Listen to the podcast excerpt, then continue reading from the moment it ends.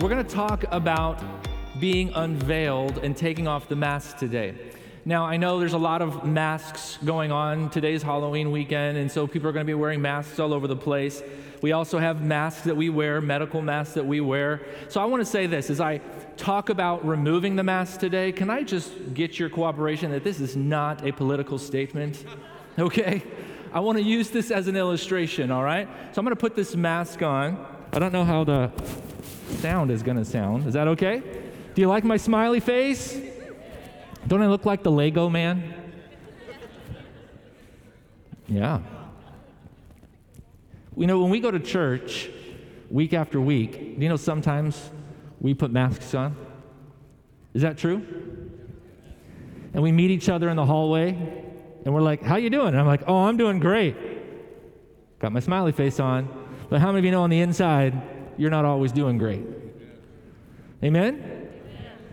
You know, sometimes we do that with God too. We go into our presence, our time with God, and rather than being honest with God, we're like, oh God, hallelujah, Father, in Jesus' name, we love you, you're great, greatly to be praised. But you don't actually talk about the things that are really going on inside. Anyone ever been there before? Don't raise your hand.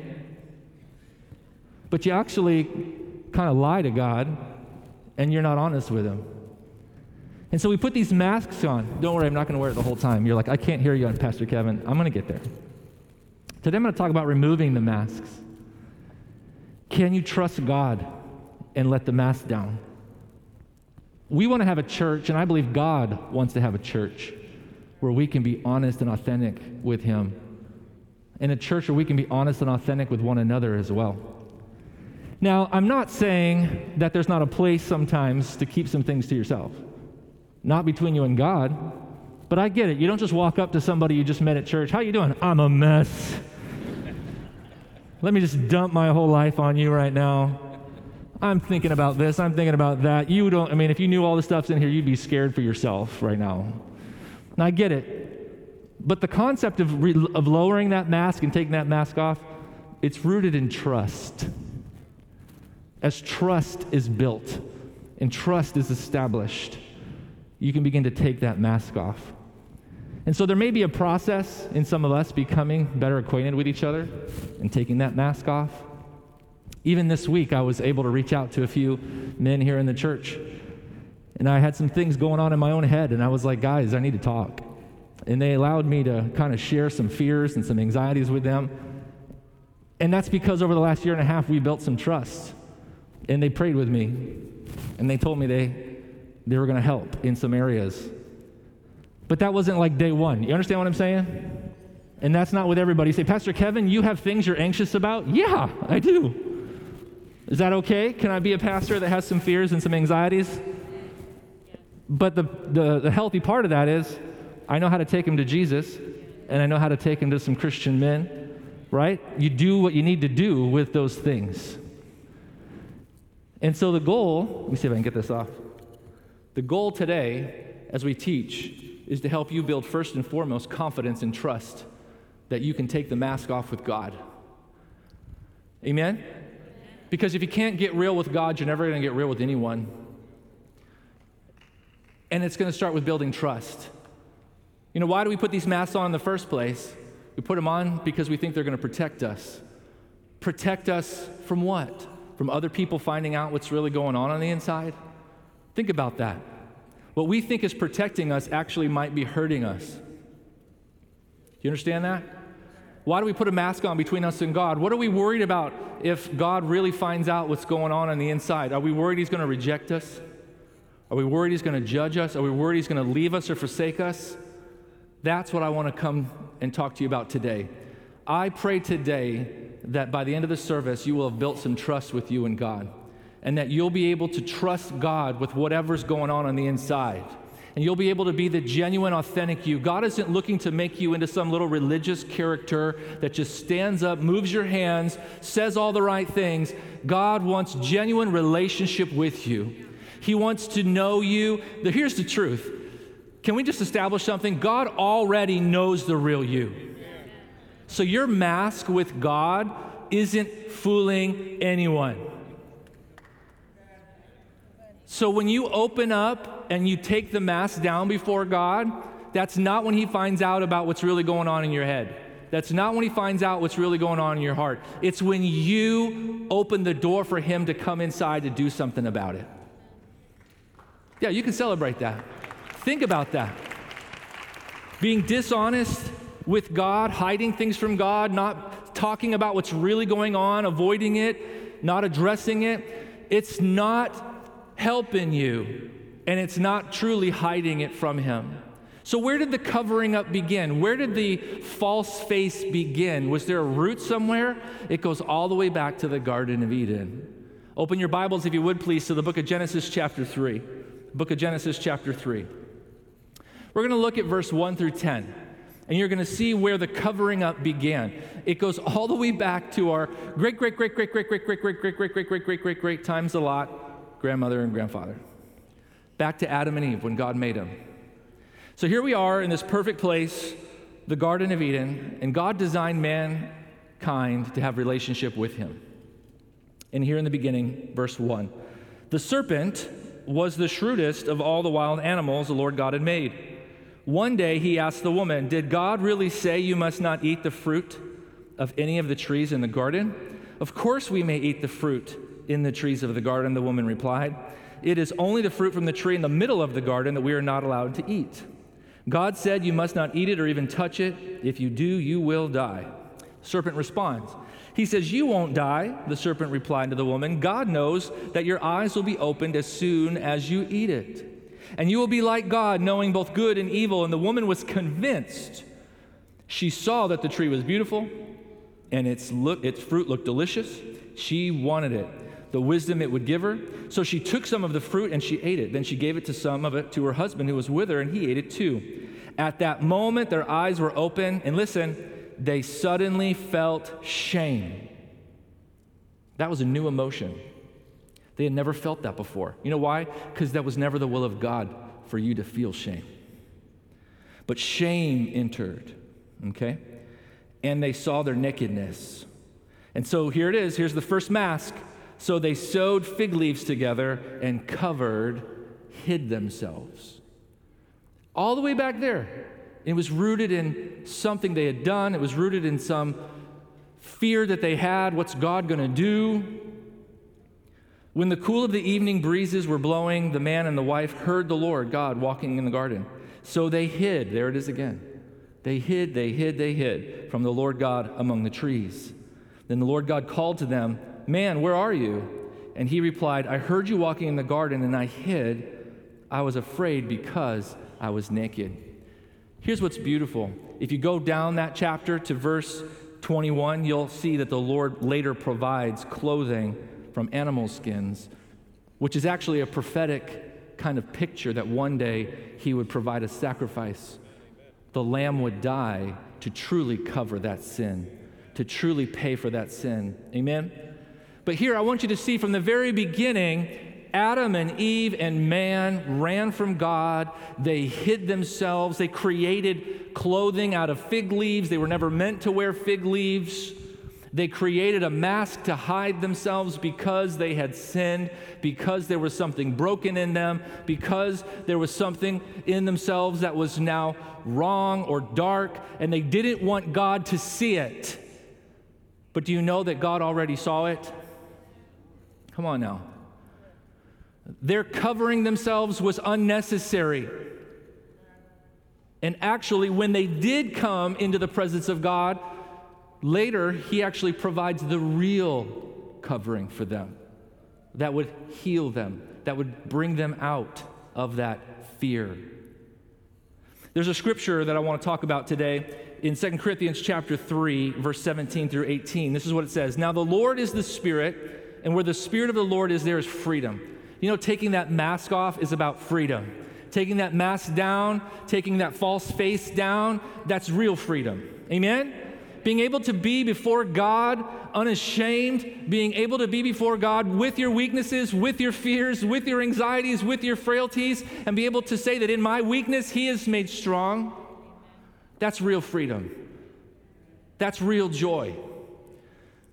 Now, the Lord is the Spirit, and where the Spirit of the Lord is, there is freedom. But we all, with unveiled faces, taking down the veil, taking down the masks, taking down the false face, looking as in a mirror the glory of the Lord, are being transformed into the same image from glory to glory, just from, as from the Lord the Spirit. See, when we're open faced before God and we're looking at Him and beholding Him and He's beholding us, you know what He's doing? He's transforming us into His image. He's not judging us for not being perfect. He's not judging us for not being where we ought to be. He's bringing us there. He's growing us there. Amen. When we bring that weakness to Him, He's putting His strength in that weakness and He's bringing you into His image. He's bringing you into the fullness of who He's made you to be. He's not sitting there judging every spot and every wrinkle. He's not there condemning everything wrong. When you take that veil off and run to Him and you say, God, I remove the false face. I rem- can I trust you with this? Because really, that's the root, isn't it? God, can I trust you with the real me? I'm not talking about all the people now. Because, like I said, over time, you'll build trust with people and you'll know who you can kind of say, Can I trust you with the real me? But I'm talking between you and God right now. Because it's God's nature, it's God's character we're talking about. Let's start with God. What will happen if I take the mask off? Will I be rejected? God, will you put me out if you know what's really going on? God, will you hurt me? What will happen if I take the mask off between me and you? And I just want to repeat what I said in the beginning. Let's establish this, that removing the veil and the mask is not when God realizes what's going on, it's when you begin to trust Him with what's going on. And you're inviting Him to help you with what's going on. And when you trust Him, like I said, He begin to transform you into that image of Himself. When he sees you, he's seeing those wounds, he's seeing those hurts, he's seeing those fears because you have them. Come on. What an ineffective prayer time to spend this whole time praying and never talking to God about what's really going on. I was going to save this to the end of it, but you know what? There's been times in my life where I've had so much honest, time with God, I was almost scared that He was going to reject me for my honesty. Have you ever been there before? Because religion will tell you that. Religion will tell you that don't say that before God. Don't say it like that because you know what? Maybe sometimes, you know, we, we, we think just sharing the anxiousness in our heart, we have to say it in a religious way. Oh, God, you know my fears, you know my anxiety. You know what? I, there are times where I've spoken to God not politely. Come on. There are some things that I was disappointed about. Let me just say it like a real man. There were things I was angry about. I wrote God a very curt letter. Yeah, very curt. I remember getting real honest and saying some things in that letter, and I remember thinking, wow, I shouldn't have said that. But you know what? I was already feeling it, and it was already in my head and in my heart, and God can read my mind. Come on now. But do you see how we put up these barriers? Like, even when we really are scared, or even when we really are hurt, we still like act religious, like there's a separation between us and the God who wants to help us. Rather than being genuine and authentic and the real you, just run in there with all your mess. Just run in there with all of your fear and concern. The point is, you're running to Him, not away from Him. And what does that speak? It speaks of trust. It speaks that you know He loves you and He's not here to reject you. He's here to turn you into His image, and whatever's messed up, He knows how to fix it. Some of us won't even go to God until we've already figured out how to fix our mess. And so you're like, I can't talk to Him about it because it's still a problem. That's when you go. You don't have to have the answer to go to the answer. He is the answer. And He's a speaking God, and He knows more than you. And let me say something else He will never be shocked by what you share. You mean to tell me that you're going to tell him something that he's going to be like, wow, I've never seen anyone as messed up as you? You are a wreck. I can't, I can't do anything with you. Let me tell you, God's smarter than us. Amen? The biggest hindrance is you coming to Him. The biggest hindrance is the fear and the walls and the masks that you put on yourself to pretend like everything's okay, to pretend like you've got it all together rather than just saying, God, here I am. You're the potter, I'm the clay. Do something with me. With the addictions, with the messed up thoughts, with the stuff. The key today is trust. Let's open our Bibles, if you would please, to the book of Psalms, chapter 139. Psalms, chapter 139.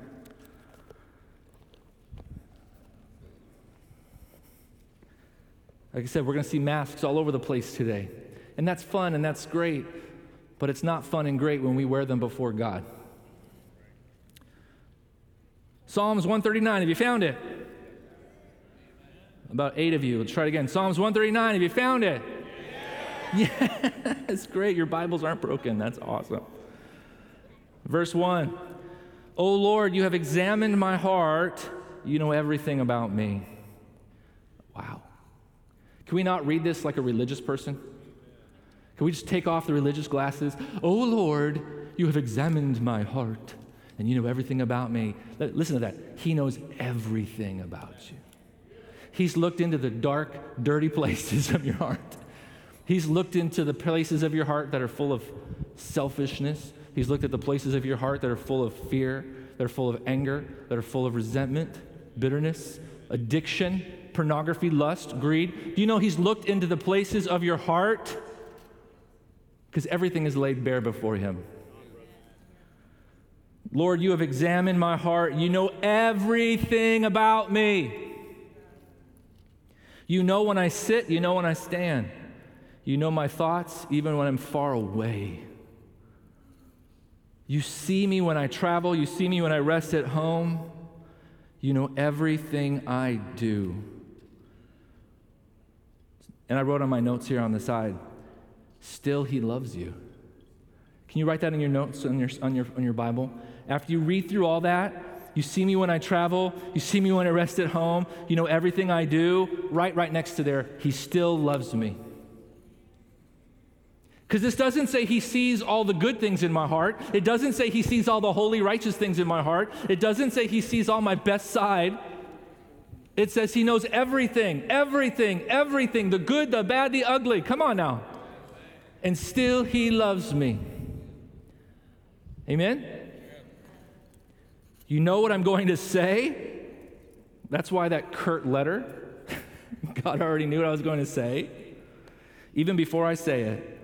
You go before me, you follow me, you place your hand of blessing on my head. Can you look at this in the context we're talking about? He puts his hand of blessing on your head, even after knowing all of everything in my heart, in my mind, my fears, my anxieties, my weaknesses, my failures, my strengths, the good, the bad, and the ugly. He's still, you're his child. You're his son, you're his daughter. You can take the mask off. He already knows. You can be honest with Him. The truth will make you free. Come on. Be honest with Him. And I love that all this blessing, His hand upon your life, is after all of this honesty before Him, where He searches you, He knows you, He sees you. Such knowledge is too wonderful me, for me, too great for me to understand. I can never escape from your spirit. I can never get away from your presence. Even if I go up to heaven, you are there. If I go down to the grave, you are there.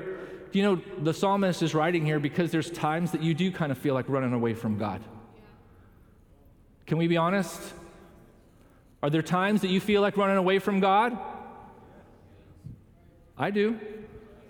There's times where I'm frustrated, I'm upset. There's times where I've made mistakes. And the last thing I want to do is go into the presence of God with my sin. until I work it off a little bit. Anyone ever felt like that? Till I have like three or four days in a row that I haven't sinned because for some reason I feel like maybe I've paid it off. You didn't. Because your righteousness is as filthy rags. You don't pay off your sin by having three or four good days. The blood of Jesus pays for our sins. Come on now. Which means the moment I sin, we have moments we want to run. The psalmist said, I want to run. He wants to run to the mountains. He wants to run to the valley. He wants to run to the grave. hiding from his presence. This is the person writing the psalm. This isn't a Satanist. This is someone who's writing the Bible. And if people writing the Bible sometimes feel that way, how many of us might feel that way? Come on. Take the mask off. Get real with God. Let Him in to all the places. Amen.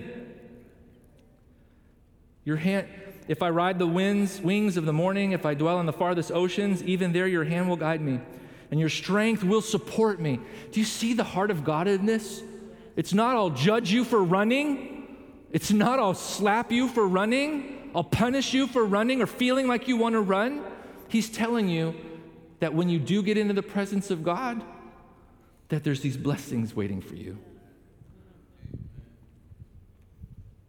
There's fullness of joy. He's trying to build trust here. He's trying to build trust. Your hand will guide me. Your strength is going to support me. He's trying to tell you what's going to happen.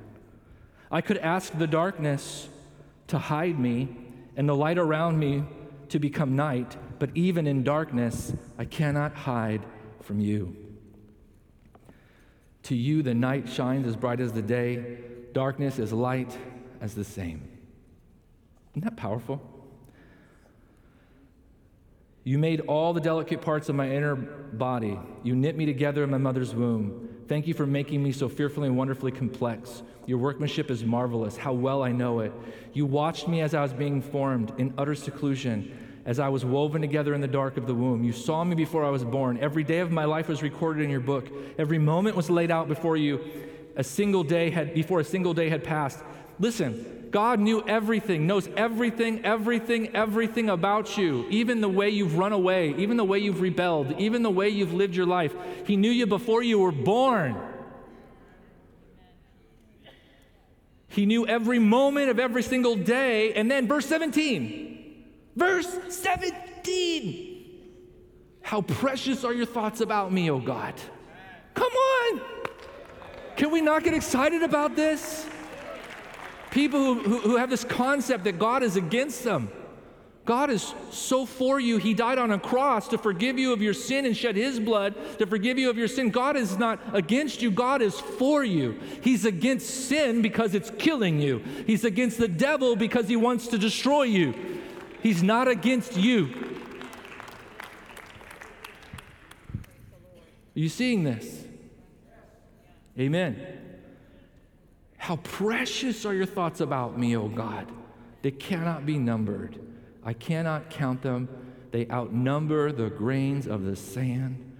When I wake up, you are still thinking about me.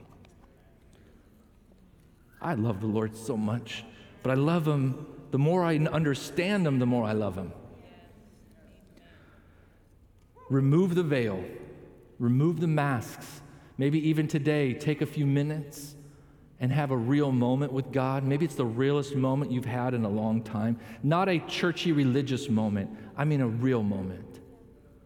Like, what is really going on in your heart? What's really, what are your real fears and concerns? Bring them before God. What are your real mistakes? But again, it's all about building trust, building trust. How will God handle the truth about me? How will God handle the truth about me?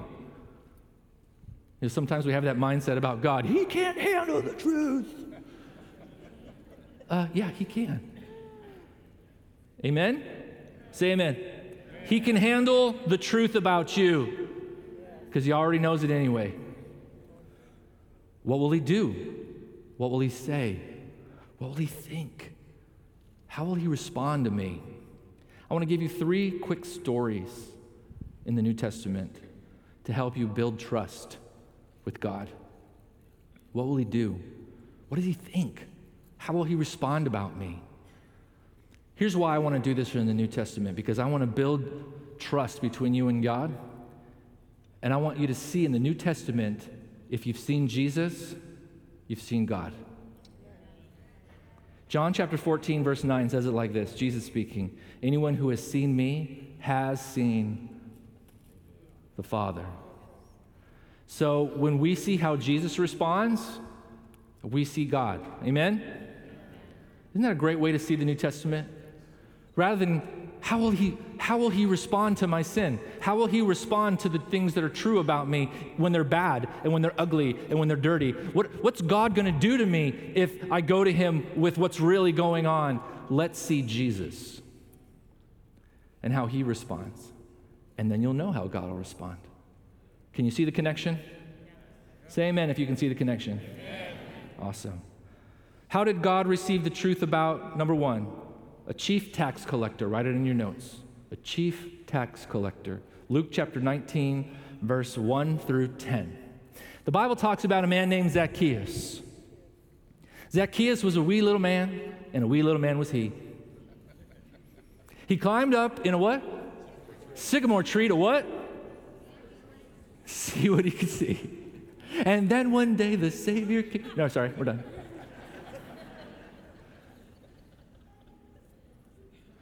Zacchaeus was a chief tax collector. Let's think about that for a minute.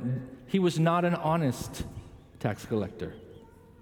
And in that period of time, the chief tax collector probably meant the chief one that was receiving all the kickback from all the extortion, all the manipulation of funds, taking what really doesn't belong to them. Do you understand being a tax collector in that day was not a honored, cherished it was not, being a tax collector in that day was as not as honorable and exciting of a job that everybody celebrates like it is today.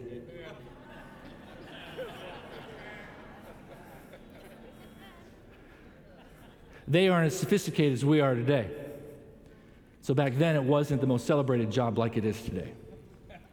That was a joke, by the way. Wasn't a very good one, but I'd try. And if you are a tax collector today, we love you too. Luke chapter 19. But here's what happens Jesus sees him. Jesus sees him. And he goes to Zacchaeus. And he says, I want to come to your home. I need to have dinner in your home tonight. Here's what I want you to see Jesus went after him, just like God went after Adam and Eve in the garden. Can you see this? tax collector, the, you know, the, you probably can almost imagine the crowds and the people of town avoiding him. They're angry. You understand, especially if they take more than they're supposed to, because now people are losing their homes, families are being disrupted, people are being thrown in jail because of oppressive taxes. This is, this is a mess. There's all kinds of emotions about Zacchaeus that we don't see in our little Sunday school stories. There's all kinds of crowd anger and animosity towards him. And Jesus pushes through all the opinions of the crowd, of all the people that are anti Zacchaeus. And Jesus says, Zacchaeus, I'm coming to your home for dinner. Because Jesus doesn't care about the prejudice and the bias and the anger and the offense of everybody else. Jesus is going after the lost. Jesus is going after the man. He's going after the son that he wants. He's going after his child. Are you understanding? His sin and his, his offense and his betrayal of all these things didn't change the fact that that was someone that God had his eye on and God wants him. Are you seeing this? Jesus came after him, and that's what I want you to see. Maybe you have been in a position, maybe you've been in a career that hasn't been the most honorable career. Maybe you've done things in your career that are questionable, that you wouldn't want anyone to know because of the judgment that the city would give or the, the people would put upon you. And you fear even God. And I'm here to tell you that between you and God, run to him because he's running towards you. And Jesus is God. How will Jesus, how will God treat my failure? How will God treat me? This is how God would treat you. Jesus entered his home. And Jesus, when he entered his home, didn't enter his home to condemn him, he entered his home to save him, to save Zacchaeus. At 11:45, I know some of you have to leave for volunteer time to get ready for county fair. We totally understand that. I've got two more stories. Are you ready for two more stories? John chapter 8, verse 1 through 11. John chapter 8, verse 1 through 11. A woman caught in adultery. Come on. A woman caught in adultery. The Bible tells us that Jesus was out teaching, and this woman was caught in the act, the very act, some scriptures say, the very act, which I mean I don't need to tell you what that means. You have imagination. So they throw her before Jesus. I don't even know. Come on, can we not be like children right now? I don't even know that they gave her time to get dressed. caught in the very act of adultery, threw her out there before Jesus. You ever think of that? They weren't looking to cover her up, they were looking to uncover her and to catch the Lord. And so here's a woman. They said, Woman, or they said, Jesus, this woman was caught in the act of adultery. Our law says she should die. She should be stoned for this. And Jesus, looking at this woman, knowing that she was an adulterous woman, knowing even what the crowd wanted him to do, he writes in the sand, and there's all kinds of theories about what he wrote in the sand, but he makes this statement. He says, He that is among you without sin, let him cast the first stone. He that is among us or among you that is without sin, let him cast the first stone. So he didn't say that you couldn't cast the stone because the law actually said they could. He said, You can cast your stone when the one in the crowd without sin casts the first one. And you know, there was someone in that crowd without sin? Who was it? Jesus. And so Jesus is saying, You can't cast your stone unless I cast mine. And you know what? Jesus didn't cast his stone. Are you seeing this reality today, this truth idea? What'll happen if I take the mask off? What'll happen if I get honest with God? I'm trying to show you what'll happen. Do you think He's going to cast a stone at you? He didn't cast a stone at the adulterous woman. So, why do you think when you come into His presence with what's really going on, He's going to cast a stone at you? And you know the reason He didn't cast that stone at this lady? Would you celebrate our volunteers as they go get ready? We celebrate you. We're so thankful for your help today. Thank you very, very much. They're not offended at the message, I promise. Or if you are, this is a good time to go.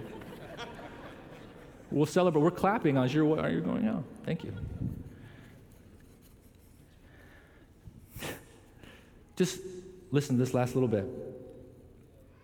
He didn't cast the stone because he was going to take her place and be punished on her behalf. He wasn't breaking the law, he knew he was going to fulfill it for her.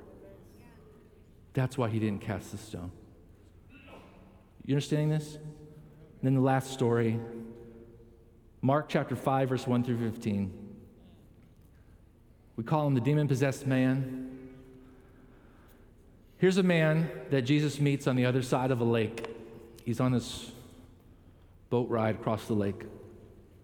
And he steps off the boat and when he gets there, there's a man that's been living in the tombs for who knows how long. The city has tried to chain this man and bind this man because he keeps trying to hurt himself, hurt other people. This man is crazy out of his mind. He's naked, he's cutting himself, howling in the, in the cemetery at night. This man is out of his mind. And, and when Jesus meets him, he has a conversation with the man, and then the devil keeps jumping in. The man comes running to Jesus, falls at his feet. The demons cry out, You know, what do we have to do with you, Jesus? Jesus asks for the man's name. The devil answers instead. The demon answers instead, says, Legion. Now, Legion in that period of time could be equated to possibly a Roman legion of guards, soldiers, which could be anywhere from like two to 6,000. And so, this man, if, if this is following Bible timeline, this man is possibly declaring through a demon speaking through him that I have at least 2,000 demons on the inside of me. Can I just say that's a lot of demons? I think one is a lot. And this man has 2,000. Now, this is a different conversation for a different day, but I always say this here because it's such a great illustration. The human being was not built to contain thousands of demons, but it does show you the capacity of a human being. That if a human being can contain at least 2,000 demons, you say, why is that possible? Here's why because you were built to contain the Holy Spirit of God. So if God, now God is infinite, and if you can become the temple of the Holy Spirit of God, then it's not too far stretched to believe you can house 2,000 demons because you can house God Himself. That's pretty awesome. Sometimes we just think of ourselves as mere mortals rather than f- f- remembering that we were made in the image of God, but that's another sermon for another day. That's why the devil hates you so much. You're not just a human being, you were made in the image of God. He hates God. Anyways, listen. This man that was filled with all these demons, the King James Bible, if you look in the little side note, it says unclean spirits. It doesn't just say demons, it says unclean spirits. Now, unclean spirits can also be defined as perverse spirits. Not that there's a spirit that is like less perverse than another. I don't know how all that darkness kingdom works. But I, I kind of imagine it this way perversion, the idea of perversion, a lot of that's rooted in sexual perversion, it's rooted in the occult perversion. All kinds of stuff could have created this man to the bondage that he was in, to the pain he was in, to the lost place that he was in. I'm just trying to help you understand this man, we don't know what perversions or what things he might have done that opened himself up to 2,000 plus demons. But you know, there's people that we meet, or there's things that we've done. You might write people off thinking they are the most perverse, gross, detestable person. But you understand that Jesus crossed that lake to find that man. Where we step to the other side of the room when that guy at the office comes through, that you know there's a spirit of perversion on them, Jesus steps towards him. And Jesus steps towards you. You might be hiding a bunch of perversion in your own life. And even that word is a hard word to say in church. It's perversion. Oh, that just doesn't feel right in church.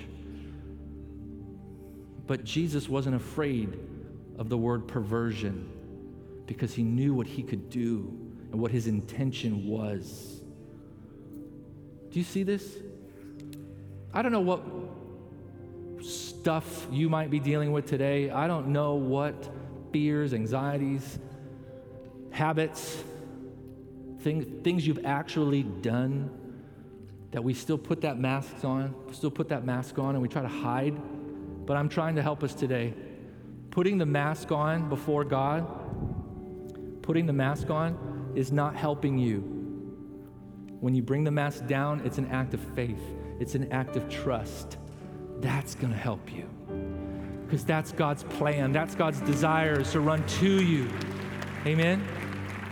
What's God gonna do? What's He gonna say? How's He gonna respond?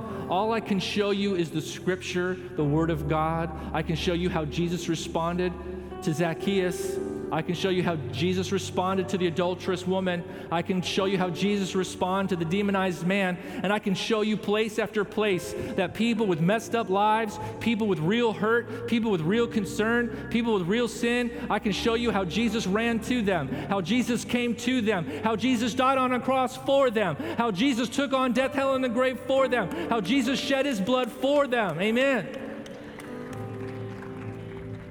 What's God going to do? You can trust Him. You can trust Him with you. Amen? Why don't you go ahead and stand as we close today? Did you get anything out of that this morning? Go ahead and give God praise for who He is, for His love, for His kindness, for His thoughts towards us. I'm going to invite our prayer team to come down and get ready to receive you if you need prayer today.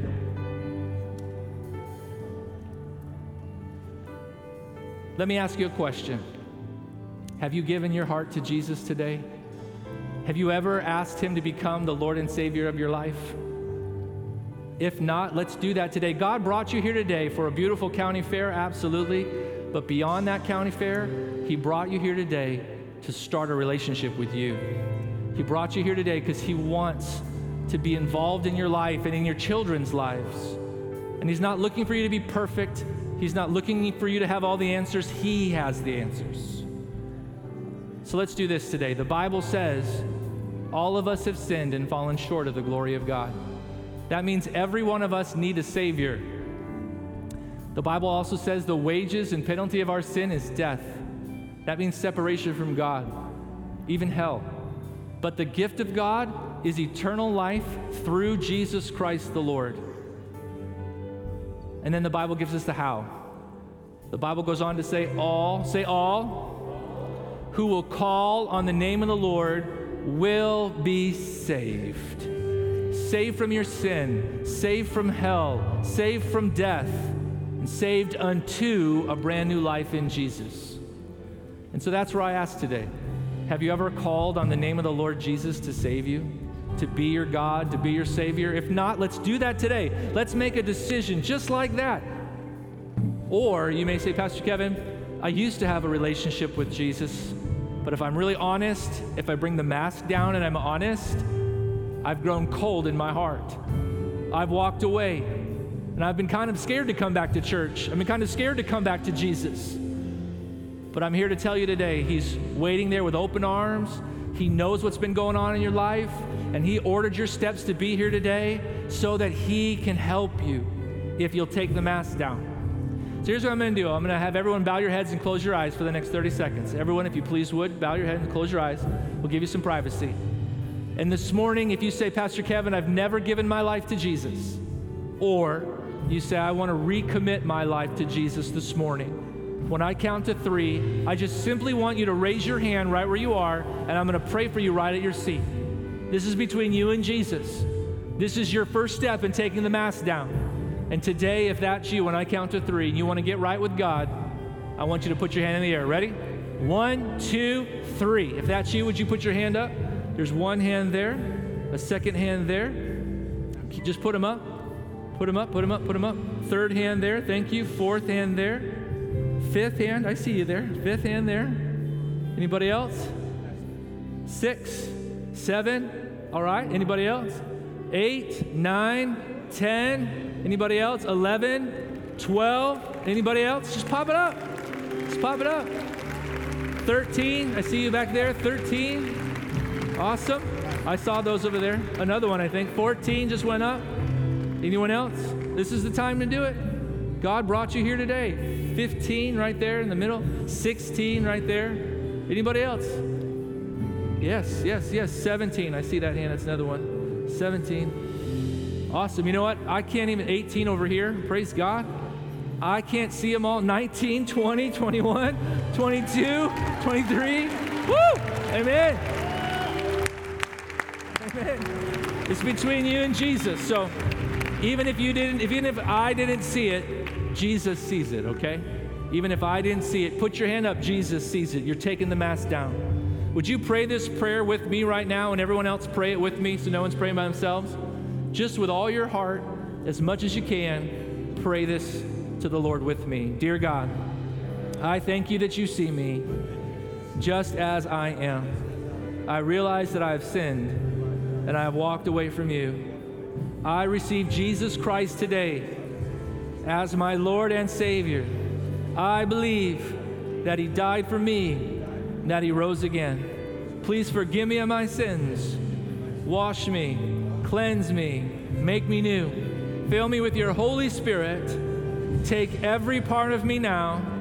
Be my God. Thank you for saving me. In Jesus' name, amen. All right, let's celebrate that. Hallelujah. Thank you, Jesus.